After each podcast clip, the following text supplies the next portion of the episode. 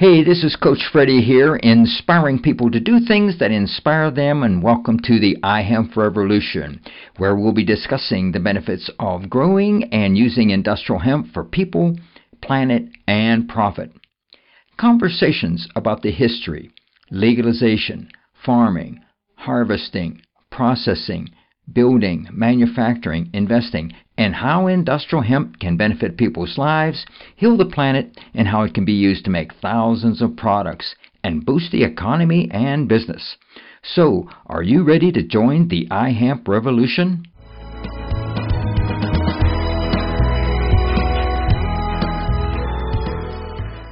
It's Coach Freddie, and we're just outside of Asheville, North Carolina at Franny's Farm participating in the Hemp Hootenanny 2018, and I'm having a conversation with a few special people. And I'm talking to these two lovely women here. They're queen bees, actually, and it's Kim Allen and Jillian Kelly. And they have a business in Asheville. So, Kim, tell us about your business. So, we are a artisan honey store, and we have single varietal honeys, and we have infused honeys from all over the world. So there's there's actually 350 different varietals of honey in the world, and we carry about 10% of those. Wow! So we we not only sell that, but we also sell apparel and clothing that's bee themed. Okay. Some kitchen items and some body care. All right. So uh, how long you been in business now? So we we've been in business exactly four years uh, okay. this June. Um, and we came from Chicago. We moved here about five years ago. And we were in the corporate world and um, pretty fed up with the corporate world. So we punted and moved down here, and, and it's the best decision we've ever made. Okay. So you came from the corporate world. And, we did. And so, uh, what kind of corporate uh, job did you have? So I was a commodities trader at the Chicago Board of Trade Mercantile Exchange, and I, I was a specialist in the corn options pit. Okay, all right. So, uh, Jillian, how about you? Uh, pretty much the same. I went to art school and then got a job at the Chicago Board of Trade, and uh, I was in the bond option room for many years, and then got transferred to the uh, green room, which is where Kim and I met, and um, wound up with a food allergy, and um, started to get rid of grains, uh, certain types, you know, gluten and uh, dairy. And uh, Kim and I have been trying to reduce uh, white refined sugar, which is not easy. And so we started to cook with honey, which is expensive, and um, and some of it isn't always real honey. Uh, which was an education, and took a beekeeping class at uh, the Garfield Conservatory in Chicago and we got uh, somewhat involved in bees and started to collect different types of honey and different uh, when you're a beekeeper people will bring you honey from their travels and t-shirts and honey pots and things like that. And uh, a friend over was one day and said um, man you got a lot of bee crap. And we were like it's not crap. And he was like you got so much stuff you could start a store. And i think kim and i were like oh my god we could start a store we realized that in trying so many different varieties of honey, there's what 350, or over 350, yeah. that uh, honey doesn't always taste the same. And so that was an education in and of itself for Kim and I, and we both started to explore uh, the different types of honey. And then how to source honey was another issue. Mm-hmm. And uh, having friends here and visiting Asheville as many times as we did. When our son was finished with school, we knew we wanted to move here, and then we decided that we would open up. A, we thought we'd have a little tiny store, and we'd uh, have four or five honeys that we would rotate out instead of today we've got 30 30 35 honeys yeah. at any given time wow and so uh, if you have a variety of, of honey and um, you have a good product and everything. How do you, ins- you ensure that to stay the same because the bees go out there and they, they collect pollen from all over the place? Well, you can't you can't know 100% for sure that that bees are, are going to collect only that kind of pollen because there's very few places in the world where you have an isolated field yep. or 4,000 acres So bees can fly a radius of three to five miles. So, for instance, in North Carolina, you're probably going to get a wildflower. A wildflower in any place is always going to be a blend. Okay. Um, you might get 90, 95% sourwood if it's harvested at the end of June or through the middle of July in the southeast. Um, but you can't ever be 100% sure okay. of what varietal is unless you're completely isolated. Okay. So if it changes, it changes then, right? That's a right. Bit. Mm-hmm. That's right. And definitely. And and I'm not that much of a connoisseur that, that I would know the difference anyhow. It'd probably be pretty close. if you sat at our honey bar, we would take you through uh, through that difference. So not only do we have local and regional, but we work with beekeepers from around our country. But we've also started to import honey from Italy, France, um, New Zealand. Tasmania. Wow. Yeah, to, to really, tr- especially for local people who are so used to wildflower or sourwood, yeah, yeah. for them to be able to try something uh, alfalfa honey from Italy. Yeah. Or real lavender from lavender fields in France. Yeah, well, I did ch- uh, try some over there, and the one that was real hardy. What was that one? That the buckwheat. The buckwheat. That was awesome. I really it's like a Guinness that. stout. Yeah, that's what I was telling you. one of your guys. I, I, when I used to drink beer, Guinness stout was just like this here. It was just so well, I Plus, it. it has hemp infused in it, so it'll really. Oh yeah, yeah, yeah. so it was really great. It's got depth. Yeah. So where do you see your business going uh, in the next year?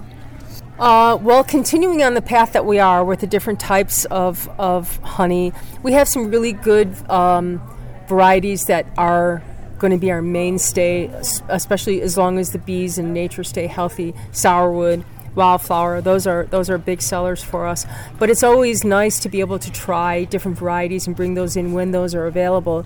But now, since we understand all of the benefits of raw honey, we're, we've uh, I started to take CBD oil for um, an inflammation mm-hmm. uh, in my gut and uh, and anxiety, and seeing how it was helping me, and then uh, we came in contact with the uh, isolate from a, another local young man here.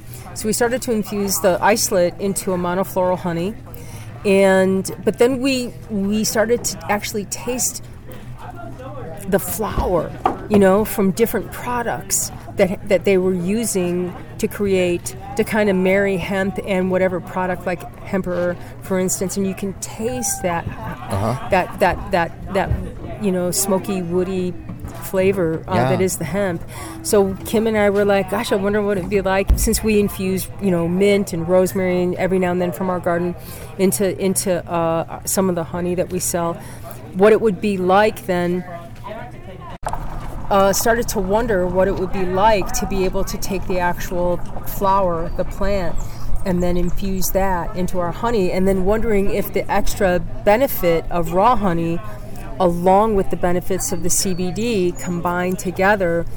You know, so the honey is the carrier for the CBD in, in our product, but you've been able to taste it, so you can taste the hemp. Yes. In it. Yeah. So uh, what I want to talk about now is uh, what's happening to the bees all over the country uh, because of pesticides and everything. Can you shed a little bit on that to, for, our, for our listeners? So we're probably having a 30 to 35 percent loss annually on an average basis across the country. Um, I think it's it's kind of a perfect storm. It's, it's the GMOs are, are kind of being bred uh, into the bees, and I think we have the neonicotinoids um, that are not helping the situation. So when they say colony collapse disorder, um, I think it's kind of we don't really know what's happening, but this is what ha- this is what's happening. So, for instance, in this in, in Western North Carolina, South Carolina, and Georgia this year, we're hearing that some people have lost 70, 80 percent. Wow. Um, it isn't made up. It's not marketing. Um, it's really what's happening, and every person that we can get to have a hive in their backyard is important um, because the collapse is real. Yeah, and from my understanding, it's all the pesticides and spraying all the all the plants and everything else and the flowers and as well as mites, the varroa mites. Oh yeah. Yeah, that's yeah. that's a that's a hard one too. And there's a um, uh, a scientist named Paul Stamets, who is a mushroom expert. Okay. And so during the like the height of the uh, colony collapse, he started to see because it sounds like the forest is his laboratory for the most part, and. Um, him and a, and a, group of people who work for him used to see feral bees all over giant mushrooms in the woods, and so they they microplane those, and then you can see that the bees were eating the um, the mycelium through the spore mm-hmm. of the of the mushroom, which naturally produces oxalic acid, which is what beekeepers use in a different form to be able to help treat the varroa. But just like we could build up a resistance to any antibiotic, so too can the bees build up a resistance to the to to the form that it's it's given to them in a hive. So. Um, we're hoping to buy some of those giant mushrooms and plant oh, them yeah. and hopefully help them in a more natural way. Oh, great. Well, you gals are really doing a great job here, you know, and, uh, you know, I've had honey in the past, but uh, tasting, I probably had about eight different varieties over there, and I'm high right now. in a good way. yeah, in a good way. In a good way. Sugar, uh, sugar high or whatever. Yeah, you know? right. Yeah. no, but yeah, I got, got some great products. Uh, what's the address again? Uh, your 38 Battery Park Avenue, Asheville, North Carolina. Okay, and what what is your f- favorite product that you carry uh, in your? For me, it's sourwood honey. Okay. It's, which is a tree that grows here in western North Carolina. Okay, and yours? So I'm pretty fond of a lot of the infused honeys. You know, we take all of our infused products have natural ingredients. We don't add anything artificial whatsoever. Okay. Uh, and I'm pretty fond of the vanilla bean, which is uh, okay. uh, honey and French beans from Madagascar. So all that's right. my thing. well, you know, Kim and Jillian, uh, I want to thank you for being a guest on thank the you. iHemp Revolution podcast. Actually, and, and now you're a part of the iHemp Revolution Roadshow that I'm on here. So great. Uh, thank you We're honored. very much. Thanks, Coach.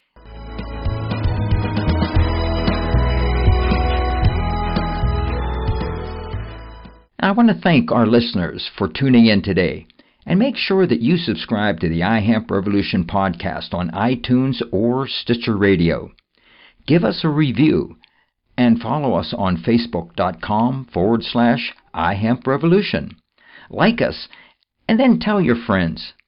Help us spread the word about how using industrial hemp can benefit people, heal the planet, and provide long term profit. This is your host, Coach Freddie, inspiring people to do things that inspire them, and thanks for joining the iHemp Revolution.